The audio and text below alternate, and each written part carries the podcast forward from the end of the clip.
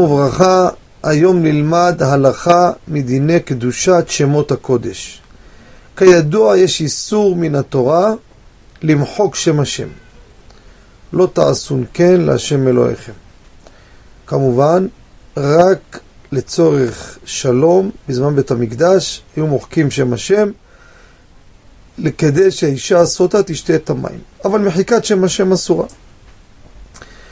לצבוע שם השם זה גם כן סוג מחיקה, גם זה אסור. פה אני רוצה לדבר, האם מותר לאדם להדגיש בסידור שלו, או בספר, בחומה שלו, עם צבע מרקר.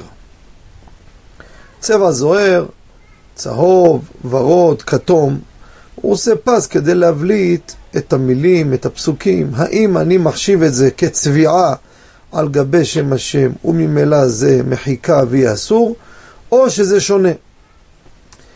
הסוגיה הזו סוגיה מאוד מעניינת ועיונית, ולא נוכל בפינה קצרה להרחיב בדבר הזה, אבל הלכה למעשה אנחנו חייבים לומר.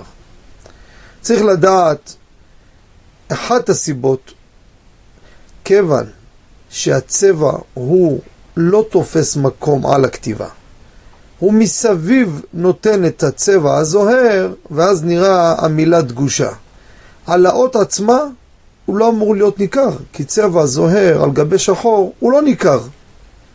כיוון שזה כך, אין זה מחיקה וממילא מותר לאדם עם צבע זוהר להעביר על שמות הקודש, שם השם, פסוקים, ואין זה נחשב למחיקת שם השם.